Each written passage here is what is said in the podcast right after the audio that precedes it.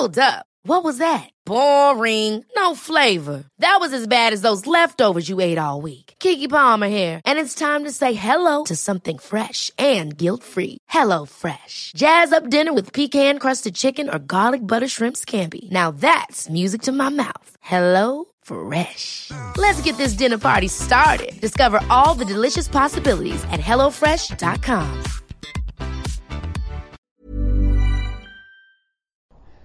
Hello, and welcome to the Recovery Ramble edition of the Milestone Pursuit podcast. This is the sixth one of these that we've done where I run along, and I'm Steve. I run along and chat about a specific issue that I've been thinking about. And today's one, it builds a little bit on the fourth edition of the Recovery Ramble, which was about imposter syndrome, and moves into the territory inspired by the social dilemma, a sort of documentary on Netflix about social media. It's inspired by that, and it will talk a lot about social media, the trouble with it, the impact it has, and of course some things that we can do. So I've been thinking about this one for a while no great surprise to many of you, I'm sure. So today we're going to run along through Epping Forest at a really easy pace, keeping it really chilled, and talk about a little bit about social media. Should be fun. Let's see. So, as we get into it, I suppose it's worth saying that social media has always fascinated me ever since the very beginning. And for me, you know, the beginning of Facebook really, when you had MySpace and Friends Reunited and all that sort of stuff. But Facebook was where it really kicked off, wasn't it? 2004. I reckon I joined in, I don't know, 2006, 7, something like that. And it was, what was fascinating at the very outset was the mundanity of Facebook. And it's just people posting pictures of their dinner. Oh look, I'm having lasagna today. Or weather reports Oh, it's raining.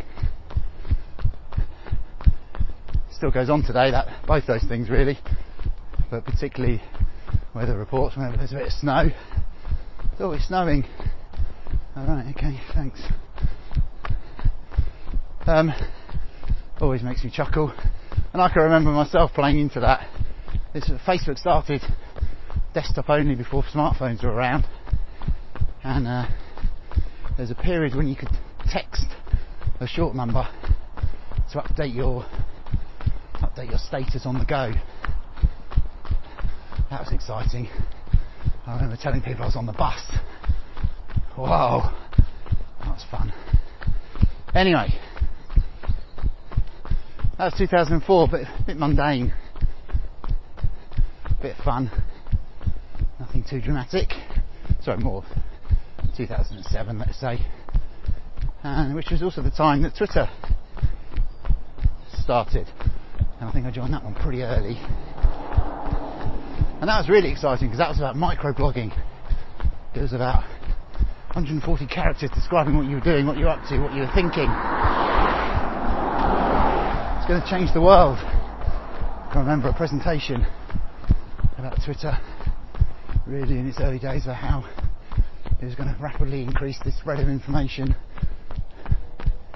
that was relevant geographically or location based. Really exciting.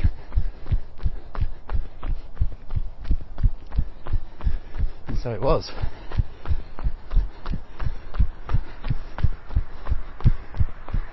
And then of course we've got Instagram.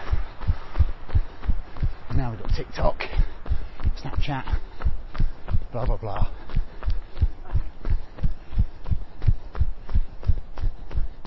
All slightly different, all slightly the same.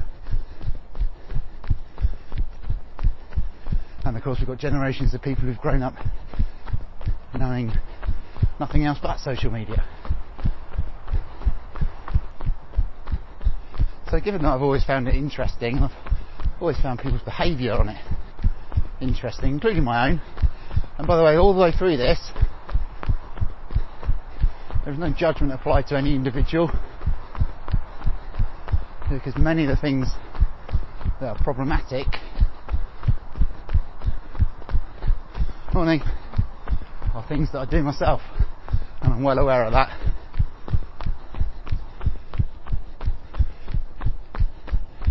So I'm not attacking this from a highest, more mighty perspective. It's just a thoughtful one. So, with that interest in mind, I was quite excited to watch The Social Dilemma. Thought it might be quite interesting. And also, I've got a background in in media and advertising, so I've got experience of working with Facebook through on an ad sales perspective. Nothing unique about that but it does alter the perspective a little.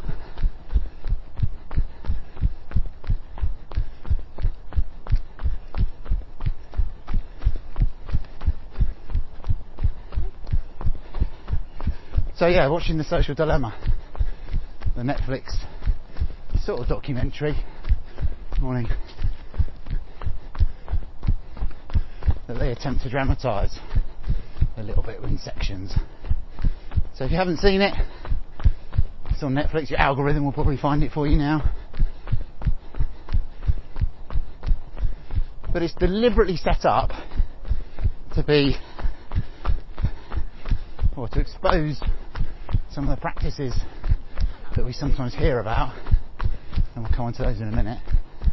But it's also deliberately designed to terrify us because that creates good telly and it makes it really watchable as a result.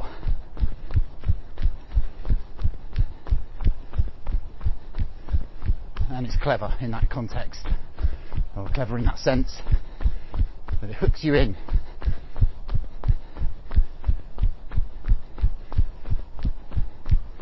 And what it does, the whole thing, about 90 minutes of it, it basically tells you a number of things about the practice that all of the big tech companies, the US tech companies, operate and how they use us and our data.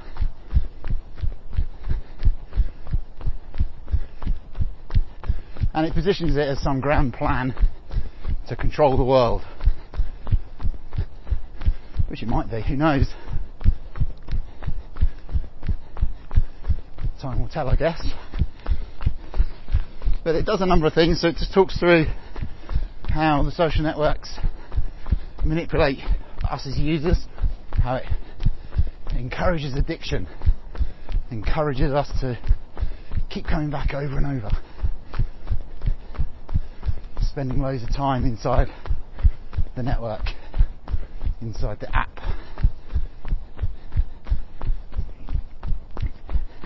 It talks about how they steal our data, the data that is our user preferences, our user behaviour, things we look at, things we search for, both on and off the Facebook page or the social network page. It's not specific to Facebook. A lot of this is with Facebook in mind though.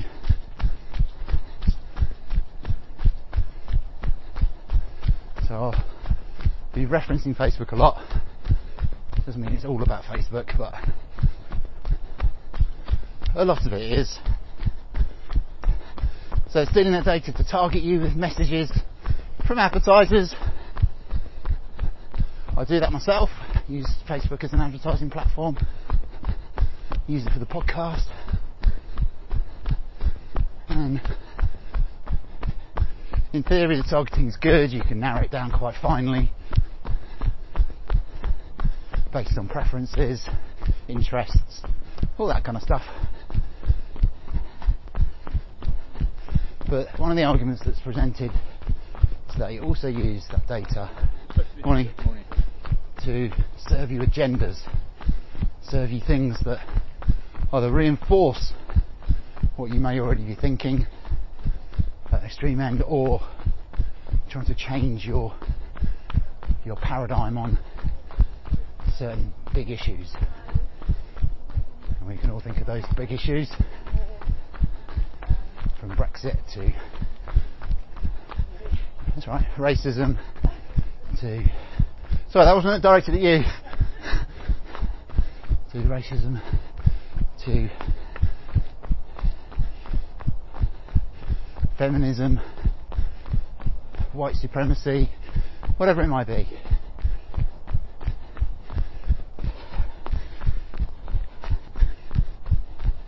So goes the targeting, or so the argument goes, the targeting goes beyond advertising, which can feel intrusive at times, into the way that we think.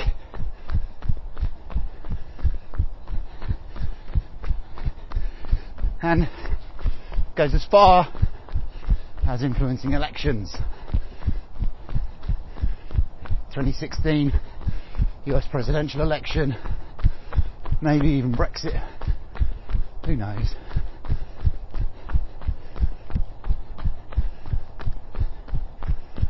So there's a lot going on underneath the hood. Good morning. Through an undulating section in the forest now, so just going to slow the pace right down.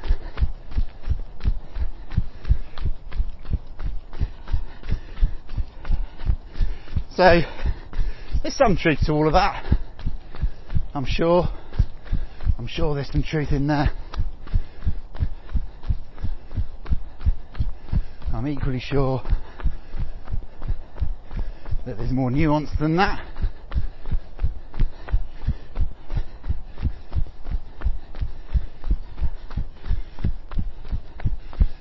I mean, at its core, Facebook was designed to connect people, and I think it still just about does that. To an extent, but it has definitely become an ad platform, and perhaps the world's biggest ad platform, and that brings with it power. Facebook and Google alone represent about 20% of the total advertising spend across the world. It's about between the two of them somewhere between 120 and 140 billion dollars is what we spend on advertising on Facebook and Google. Facebook's about half that, I think. Hard to know. People like to make up numbers. But it's huge. And I can remember in my days in advertising sitting through meetings with Facebook and they're laying out their grand vision. This is probably early 2010s, something like that. And they were talking then about well, I remember specifically one person asking what they thought was a really cute question. And that was something like this. It went something like, when is Facebook to, this is an advertising agency person to a Facebook exec, a senior Facebook exec, something like, when is Facebook going to realise that it's more than just an ad platform. It's more than that. It's about connecting people to brands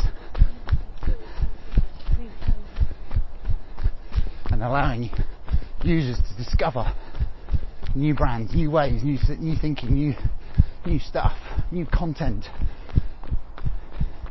And the response was brilliant. The response was something like, when's the advertising industry going to realise we're building the world's biggest and most effective advertising platform. where you can target people all across the world at the touch of a button with a specific focus on specific groups of people, very directed messages leading to immediate action. You're like, ooh, okay. That's pretty clear. You can see where you, where you think the world is going. And so it's proved. And with that comes a lot of power. All those users.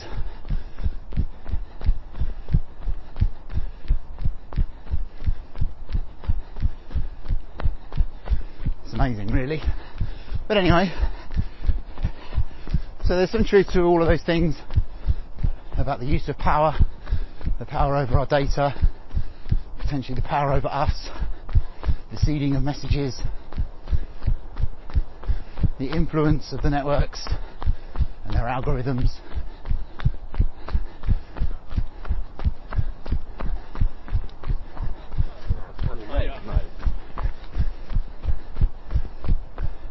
But Facebook refutes it, obviously. And I'll post this link in the episode notes. They wrote a two or three page document to challenge a lot of the things that were written.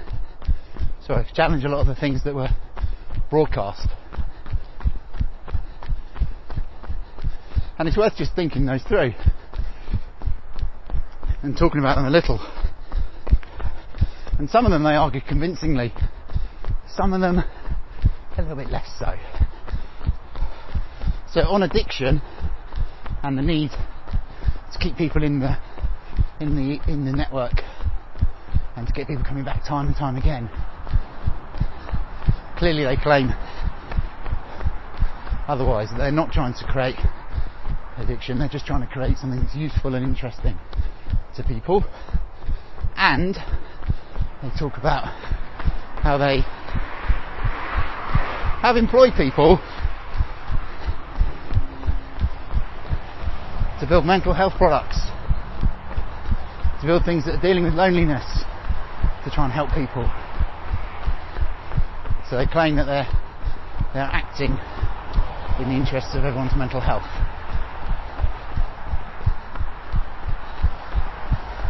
The second thing they say, morning,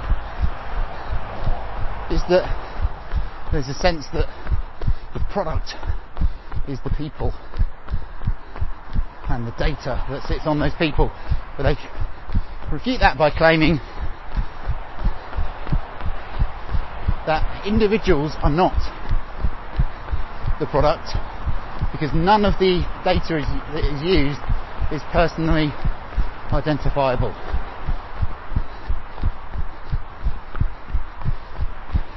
Which can't possibly be true. You have to have a real name to be on Facebook. But what might be true is that they don't use that. And it's in US and EU law that data, digital data should not be identifiable down to an individual.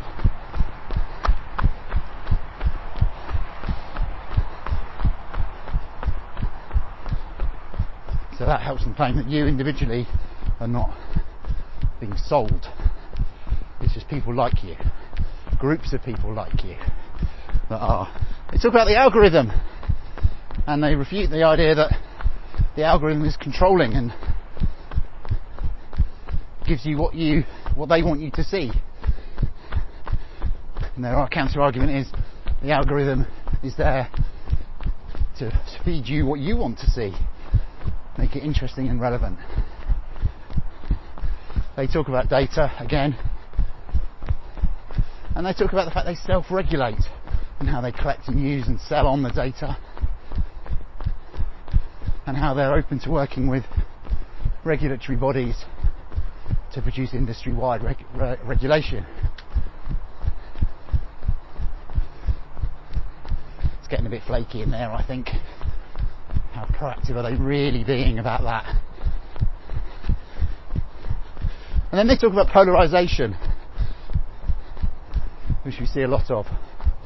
So this is the idea that they feed extreme opinions at both ends of spectrums, no matter what the subject,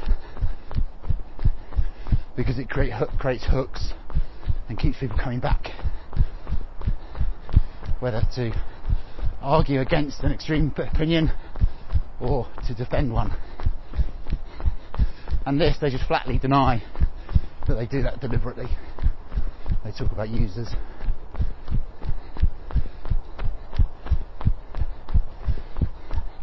And then they talk about the US election of 2016 and they admit to making, having made some mistakes, I guess, in what they allow people to do with their data.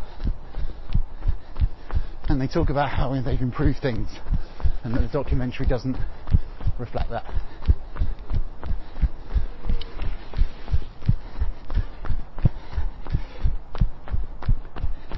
And they talk about misinformation, so this idea of fake news, what they're doing to combat the publication of fake news, uh, fake news through their through their site. And they talk about that there's no mention in the documentary of 70 fact check experts that they employ globally. 7 0. For an organisation that is making 70 billion US dollars a year in revenue. Hmm, 70 people. Doesn't sound like a lot to me.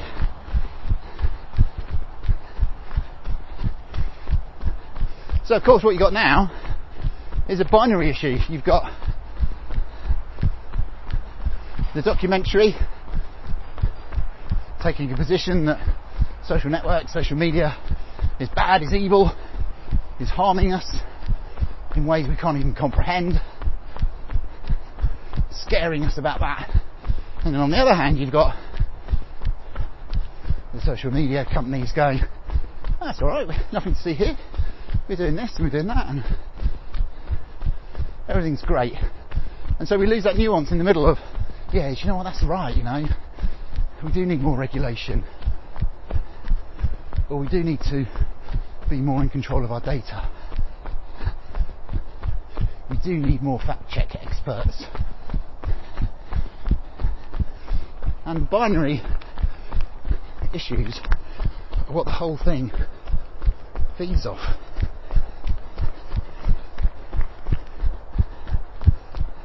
And now I'm drawn at this point to the great Shawn Mendes, the Canadian singer not my generation, of course, but I listen to him all the time because my boys are massively into Capital Radio for some reason, which play the same songs over and over and over. Sorry, anybody who might be listening who works for Global, but I must have heard the Shawn Mendes song I Wonder 50 times in the last few weeks. Maybe more, who knows. But in it he says, I wonder, wouldn't it be nice to live inside a world that isn't black or white, or black and white? Shawn Mendes gets it. He's 22.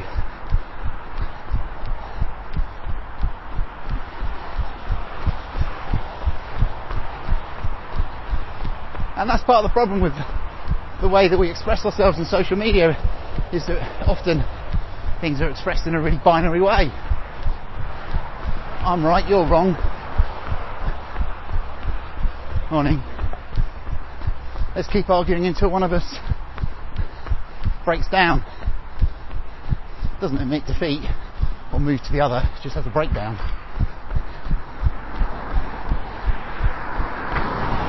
And that's not to say there isn't a role for extreme opinions in the world.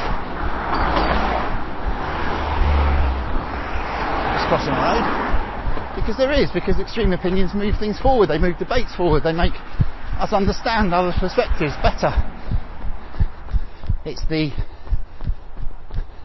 fixation on the extreme ends and the lack of movement that causes the problem. And I've said this before, but if in a world where something so entrenched as gender is non-binary, how can anything else be binary? It can't be, can it? If gender can be so nuanced that people fluidly move from one to another as and when they see fit, and most of us accept that as being a choice that people make or a way that they feel, and it's okay and acceptable. How can it be acceptable to be so binary about other matters? But anyway, I'm going to move on because that isn't actually the main issue that I was going to tackle today. But before I do tackle the main issue, it's worth thinking about some of the good things that come out of social media because it's all presented negatively. Let's look at the good things. And I always think it's good to focus on just one, maybe two, when you're talking about this sort of stuff. Because it weakens it if you talk about loads, a long list. But it's about the connection of people. It's good that we connect, can connect with people all over the world. People we either know, don't know, want to know.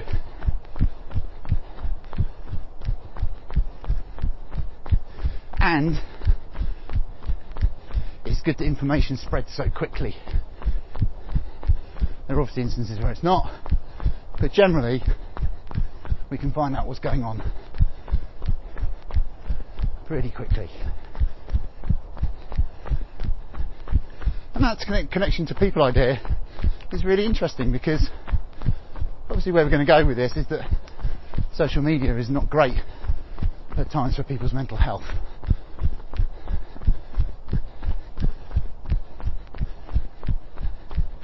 But there was a time when being alone wasn't great for mental health either. And I can, and I went to university in 1991, through the internet, the same time as the internet, but obviously it wasn't mainstream.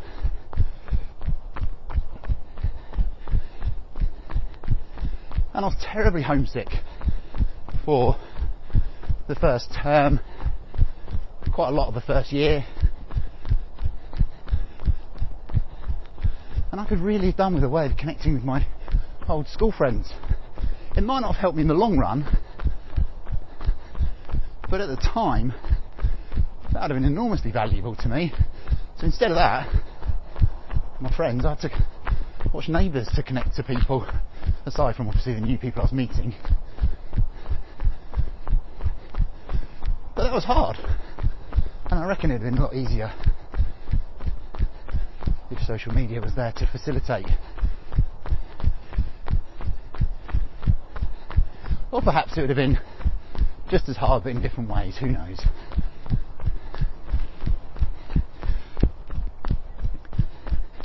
And then this brings me all the way back to a conversation I had with a friend of mine a long time ago now. Dinner party type conversation where I think it was before we had children, they were saying stuff like,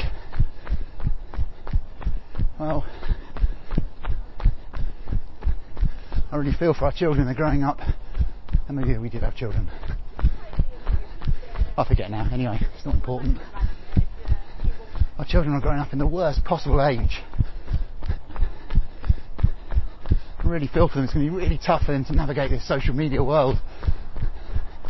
And I was like, Hmm. Okay. At the worst possible age was the thing that I latched onto. I'm, I'm not sure I, I can believe that, I agree with that, simply because you know, the generation before us, before mine, my parents were born in and around the war, were children through rationing. They were children through a genuine threat of a nuclear war, through the Cold War.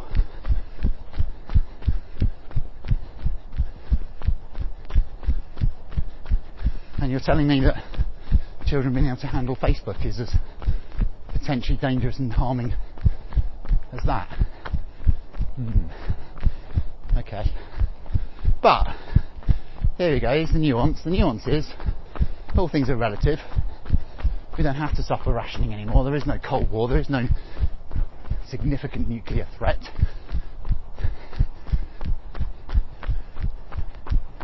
But there is a threat to our mental health that is at times propagated by social media. But the main issue I have with all of that and with the documentary and Facebook's response and everything that's said about the evils of social media and how it works is that it all assumes that the user, that me and you, you're all an unwitting agent in what's going on. But you're not. You're complicit. We are complicit.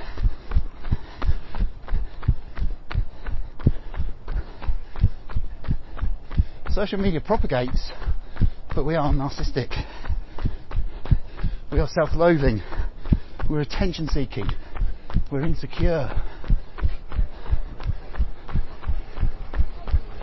There's so much that we bring to social media that exaggerates its impact on us. But it comes down to the way that we act and what we do. And the networks can't be blamed for that. We can argue that they need to help, but they can't be blamed.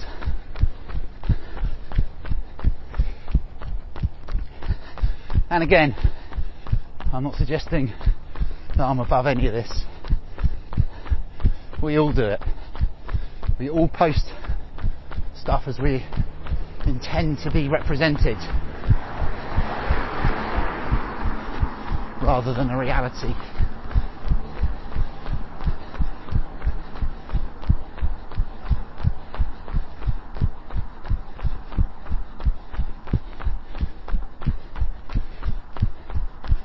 So, the big question is what do we do? If it's partly us or mostly us,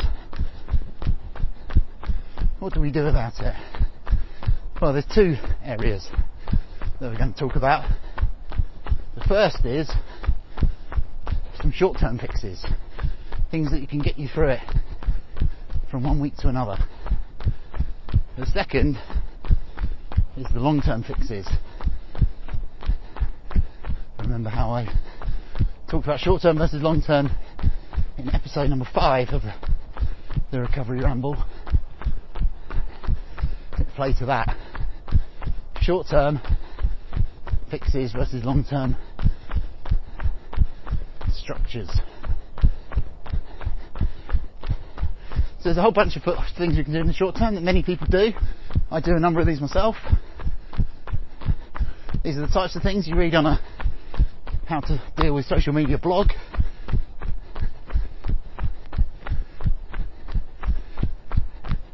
And here they go. So detox. I do this once a year. Switch the phone off for a week, sometimes 10 days, sometimes two days. And it's amazing for creating a short term behaviour change. It's amazing for dialing into the world that you're living in and realising there's more to the world around you than you see through your phone. Really therapeutic. Highly recommend doing that. Then there is kind of associated to that is be clear on when and where you're going to use it. Put boundaries up. Places in your house where you are and where you're not. Going to look at your phone.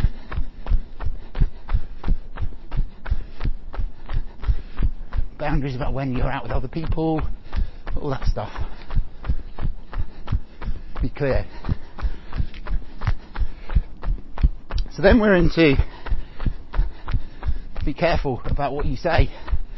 Be careful who and what you retweet and comment upon. Pause for breath before you get sucked in.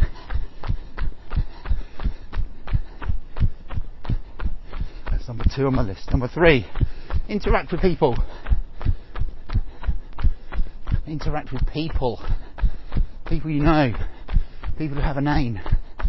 In particular, avoid, try and avoid people who carry some kind of amusing moniker.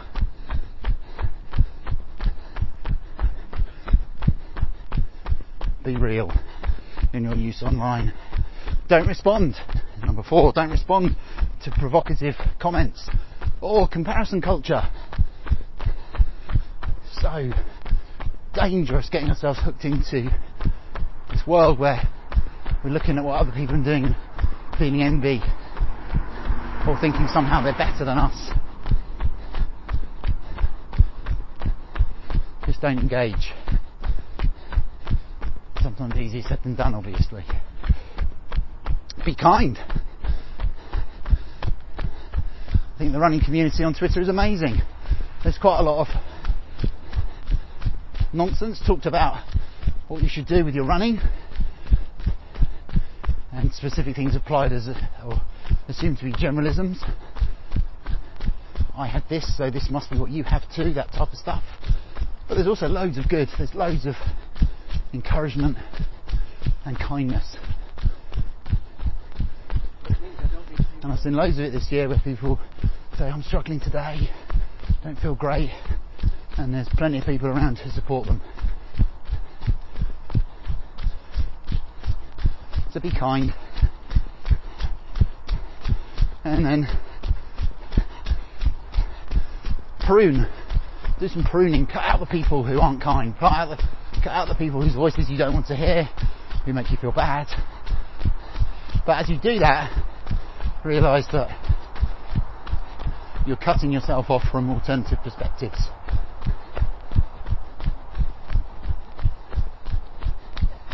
I'll come back to that.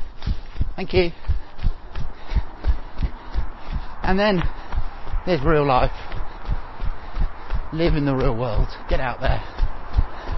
I'm as introverted as the next person. But even I acknowledge how important it is to connect with people.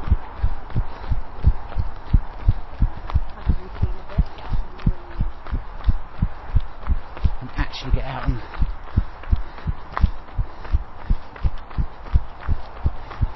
see some people for real. Look them in the eyes.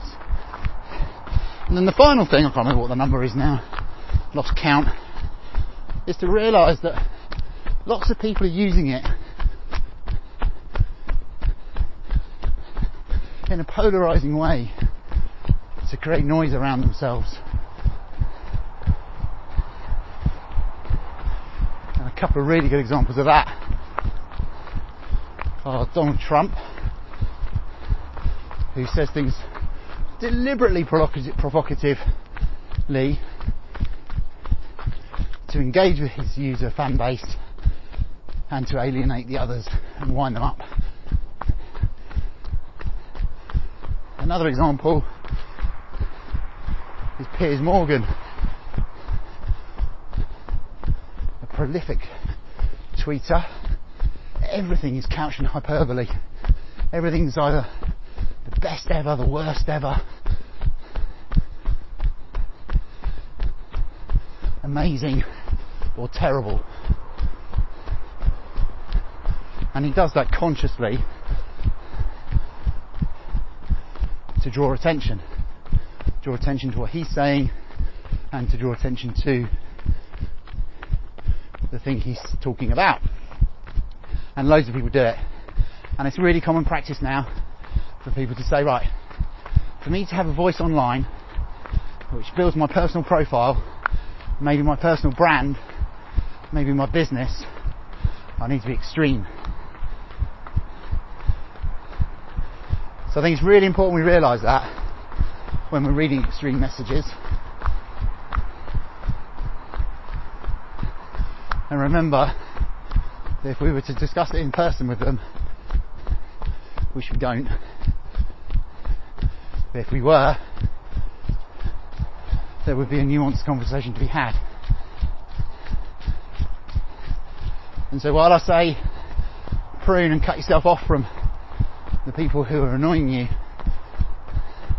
be sure to keep some alternative perspectives in your life. Because that's how we learn and develop and move forward. You don't have to agree with everything. You don't have to agree with everything I'm saying. But it's important to see some alternatives.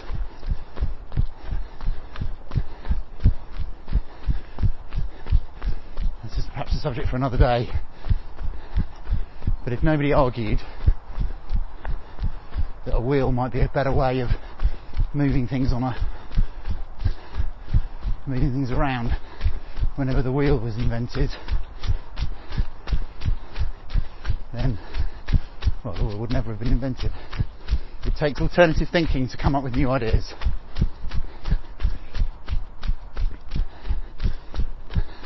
so there's a load of stuff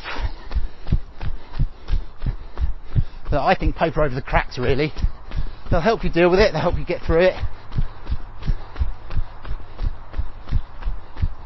But they're short term fixes. They're not talking about the long term problem. And the long term problem that we're really trying to fix is around self worth. Because that's where the problems with people's mental health come through social media.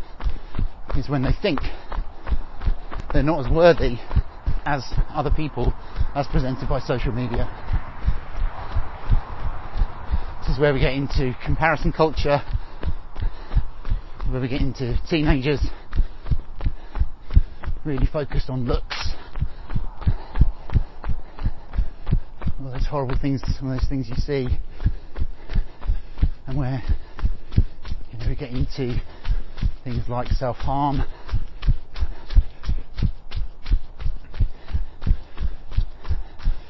Depression, anxiety, all of those things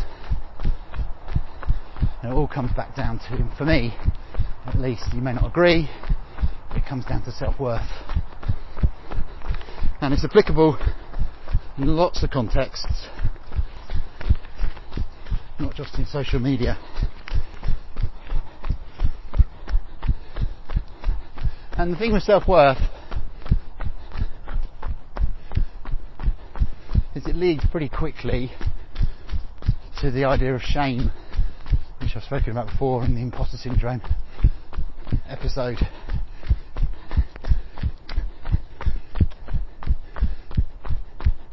And imposter syndrome is often what we feel in social media. Imposter syndrome, remember, is the idea that we're not worth our place in the arena that we've chosen. That there are other people who are better, more qualified, more expert, more engaging, prettier, fitter, whatever it might be, as presented by social media. And it exists despite what you know about yourself, despite what you may have achieved. The idea that other people are better still exists. And more importantly, the way you feel about that still exists. And that imposter syndrome is linked to two things. We've talked about one already, shame is one. The other side of that is perfectionism and this idea that we set ourselves impossible standards. And again, that's facilitated by social media, so the way that people look, the pictures that they post, the things that they say, they help us set ourselves impossible standards. which is not healthy. And then, as I say, shame is the other side of that coin. And shame is this idea, this sense that we're flawed, that we're not enough, or that we're not good enough, we're not fast enough, we're not fit enough, we're not pretty enough, we don't wear nice enough clothes, we're not clever enough, we're not enough. and we feel shame. And that shame represents itself in three ways. We fight, we take flight, or we people please. And we all do all of these. So we either argue incessantly about our perspective because we don't feel good enough and we're trying to make it clear that we, we do know, we do know what we're talking about. We run away. We react to bad comments, to argument, to shame by leaving the arena, often in a huff, sometimes without telling people. And it's because of the way that we feel about ourselves. And then finally, we people please. If we make a mistake, we say something we shouldn't, perhaps we then over egg the reparation process online through social media by being nice to people or to being nice to other people.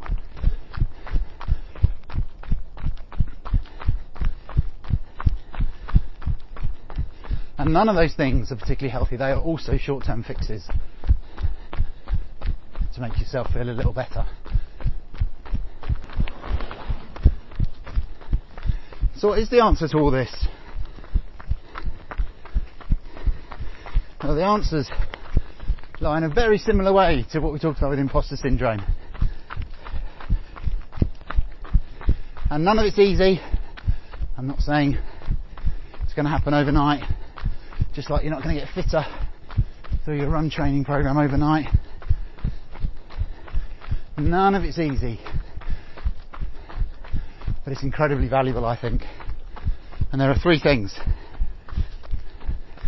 The first is to embrace human imperfection. It is to know and understand and own the fact that you are not perfect, but nor is anybody else. And look beyond the presentation and think about what's driving the way that person is presenting themselves.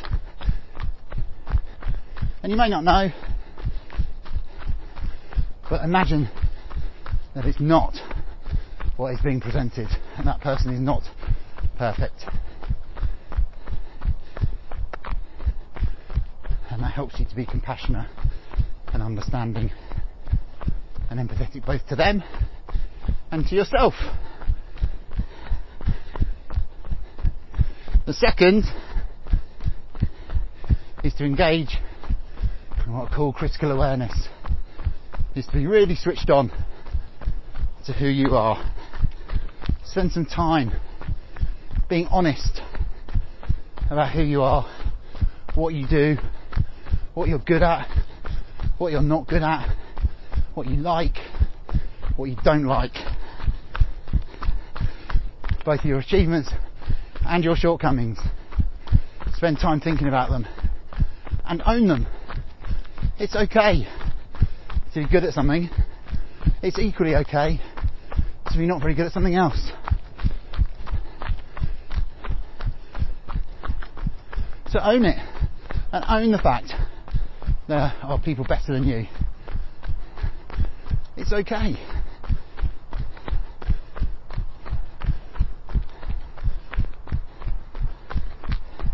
But it takes thought. It takes you to engage in that process. Morning.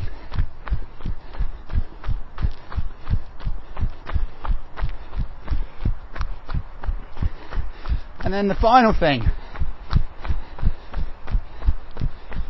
to help you is to display authenticity and vulnerability.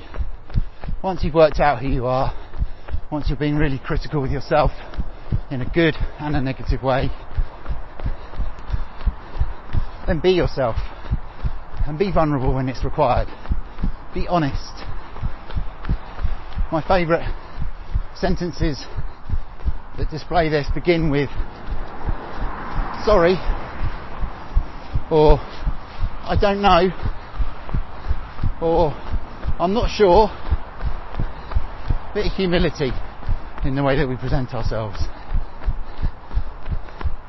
Always suggests that you've got yourself intact. You know, you know yourself. So there we have it. We're nearing the end of this recovery ramble.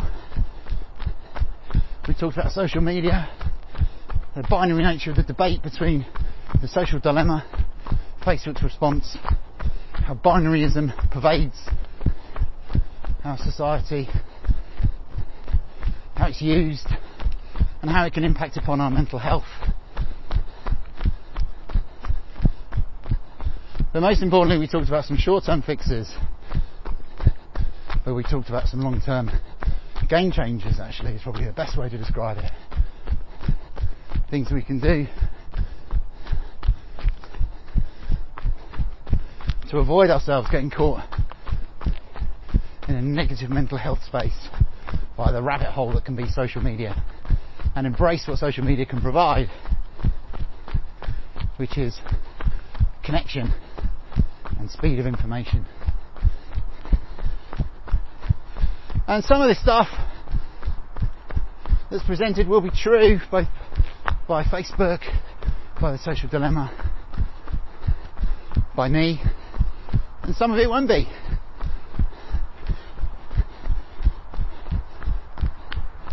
But on the really edgy stuff around the use of data, let the lawmakers decide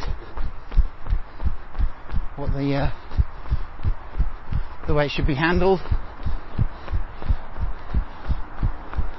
And for those who know me, you'll know that controlling the controllables is something I passionately believe in. And the use of our data doesn't feel controllable to me. So I'd rather think about other things that are, which is how I deal with it. How I deal with being targeted, how I deal with the binary nature of the media, and how I deal with my own mental health. Let's focus on that.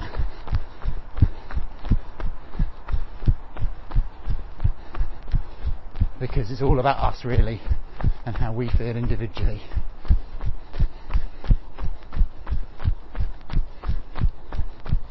Good.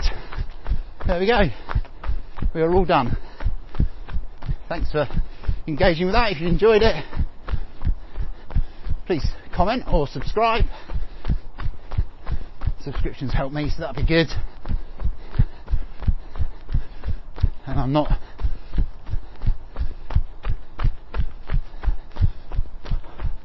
I'm not naive enough to think I'm immune to all of these things. As I ask you to subscribe to my podcast. Okay, we'll leave it there. Thanks very much for joining me. I've enjoyed my run. It's time to go get freshened up. Take care. Ever catch yourself eating the same flavorless dinner three days in a row? Dreaming of something better? Well, HelloFresh is your guilt-free dream come true, baby. It's me, Keke Palmer. Let's wake up those taste buds with hot, juicy pecan-crusted chicken or garlic butter shrimp scampi. Mm. Hello Fresh. Stop dreaming of all the delicious possibilities and dig in at HelloFresh.com. Let's get this dinner party started.